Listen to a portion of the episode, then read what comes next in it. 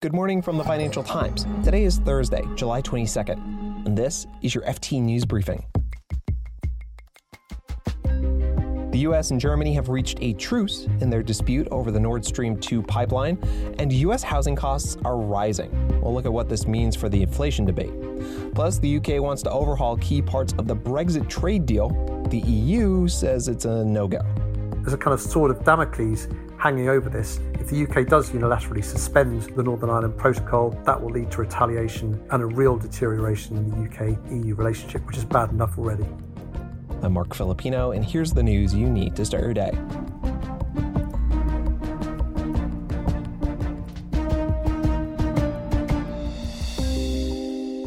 The US and Germany have reached a truce over the Nord Stream 2 pipeline. Nord Stream 2 will provide Germany with gas from Russia.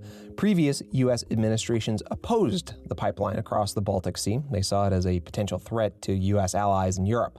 But construction was almost done when Biden came in, so his administration took a different approach. Here's the FT's Aime Williams. So the Biden administration, instead of going in hard with sanctions against Germany, it's decided instead to try and come to some kind of diplomatic agreement with Berlin, whereby Berlin promises to deal with Russia. Essentially, if Russia does anything to threaten European energy security, Berlin says it will put sanctions on Russia. Under this agreement with the U.S., Germany will provide funds to Ukraine to transition away from oil and gas, among other support for Ukraine. Kiev is still not happy with the agreement, though, and says it doesn't provide enough protection. The U.S. and Ukraine could hammer this out next month when President Vladimir Zelensky visits Washington.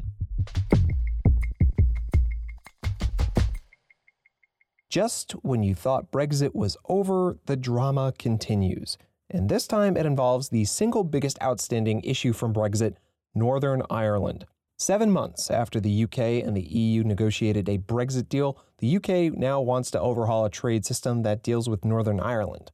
First, here's the FT's George Parker on why Northern Ireland continues to be such a big issue. Northern Ireland finds itself in a unique position in the sense that it's part of the United Kingdom, but also after the Brexit deal, it remains part of the European Union single market for goods. And that means that that the special arrangement for Northern Ireland was set up basically to avoid there being a hard border on the island of Ireland. So checks need to be done on goods travelling from the mainland of the United Kingdom, from Great Britain to Northern Ireland, to stop things leaking across the border into the EU single market. And those checks are carried out on the Irish Sea border. That's caused a lot of tensions because the pro UK unionist community in Northern Ireland doesn't like the idea of a barrier being erected between constituent parts of the United Kingdom. So it's a bit of a mess, to cut a long story short. And the UK sees this as untenable. So the UK's Minister for Brexit proposed replacing key parts of the Northern Ireland Protocol with another one that's largely based on the honesty of traders. Brussels said no, no renegotiation. But there is a deadline looming at the end of September. Well, in terms of the timetable on this now, um, David Frost, the Brexit minister, has said he doesn't want to set deadlines, but in fact there is a deadline looming, which is that uh, is the end of September. That's when a series of so-called grace periods end, when full, the full weight of checks are supposed to be uh, applied on the cross-Irish Sea traffic on things like chilled meats, parcels, and things like that. And David Frost is saying that we want to have constructive negotiations. We want to freeze the current situation. We want to extend these waiver periods, grace periods, indefinitely. And if the EU doesn't negotiate constructively and put all this the current arrangements on, on hold, then he's holding back the option of overriding the whole treaty unilaterally. So there's a kind of sword of Damocles hanging over this. If the UK does unilaterally suspend or collapse the Northern Ireland Protocol, that will lead to retaliation from the EU, sanctions, tariffs, who knows what, and a real deterioration in the UK EU relationship, which is bad enough already. George Parker is the FT's political editor.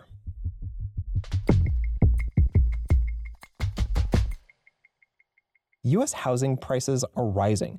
It's a problem not just for home seekers, but also for U.S. officials, including Treasury Secretary Janet Yellen. Here she is on CNBC recently. I do worry about affordability and the pressures that higher housing prices will create for families that are first time home buyers or have less income. Higher prices are also a big issue for the Federal Reserve as it tries to keep inflation in check. The FT's Washington Bureau Chief James Politi joins me now to talk more about this. Hey, James. Hi. So, James, how are rising housing costs affecting officials thinking about inflation? When the Fed and other economists look at inflation and the way the government measures inflation is not through house prices or asset values, but through rent costs and the implied cost of uh, rent for homeowners if they were to rent their house. And this uh, constitutes actually a very big chunk of the consumer price index, about a third. And according to that measure, the sort of shelter component of the consumer price index, that's been going up. It's not quite as high as it was before the pandemic, but it's certainly catching everybody's attention because if it uh, were to continue and if rents keep going up, uh, then that would sort of add to inflation fears and could add to the sort of surge in inflation that we're seeing because it's such a big component of what everyone spends on a daily basis. So, James, uh, what are economists saying about housing prices? Will they be temporary along with the rest of the price increases that the Fed keeps calling transitory? Well, I think one reason why housing costs are so kind of interesting from an inflation point of view is that these are the ones that are more likely to be sticky or sustained because once you've signed a rental contract, that's going to be your sort of fixed cost for quite some time. So it's less likely to be transitory inflation. And if rental costs go up, they're more likely to stick around. It also means that prices aren't spiking like prices for sort of used cars or airfares or hotels, some of the sort of real jumps in prices that we've seen the last few months have seen kind of double digit growth. Um, that's not the case with housing costs. Whereas the other costs that have been spiking could kind of rapidly move down later in the year, rental costs could remain entrenched. Will the Fed have to react could the Fed react in uh, in the way that it dictates monetary policy? So the Fed, you know, will be watching uh, housing costs very closely as a component of inflation and as a guide to where inflation is going. The Fed's already discussing a, a moment to uh, and the conditions for starting to slow its support for the economy to taper um, housing costs will be one factor that will be looked at within the overall picture of inflation. And certainly the Fed has indicated that it's willing to intervene and, and willing to act if it sees inflation get out of control or spiral out of control. But it doesn't really feel like uh, we're even close to that point yet. So, uh, James, I have to assume that there are probably some political implications that come along with rising housing prices and inflation. What are we looking at? Well, um, President Biden is already starting to face some pressure, including quite a lot of Republican criticism for the current spike in inflation that we're seeing. You know, with plenty of lawmakers saying essentially that, you know, the cost of living for ordinary Americans is getting out of hand.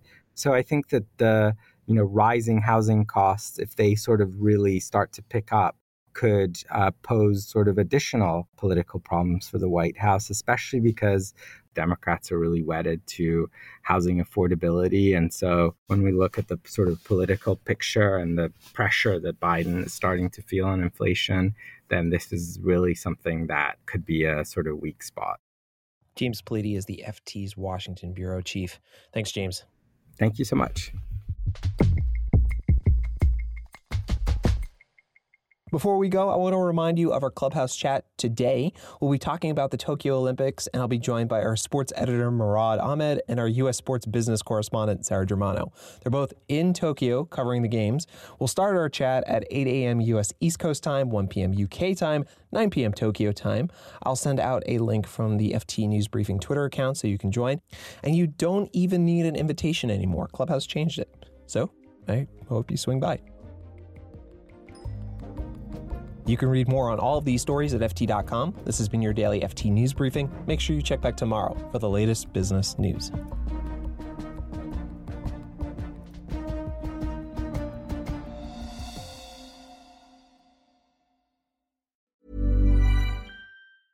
Hi, this is Janice Torres from Yo Quiero Dinero. If you own or operate a business, whether it's a local operation or a global corporation, partnering with Bank of America could be your smartest move.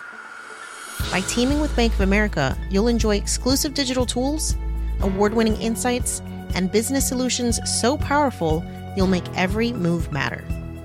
Position your business to capitalize on opportunity in a moment's notice.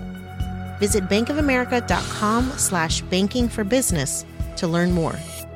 What would you like the power to do? Bank of America NA, copyright 2024.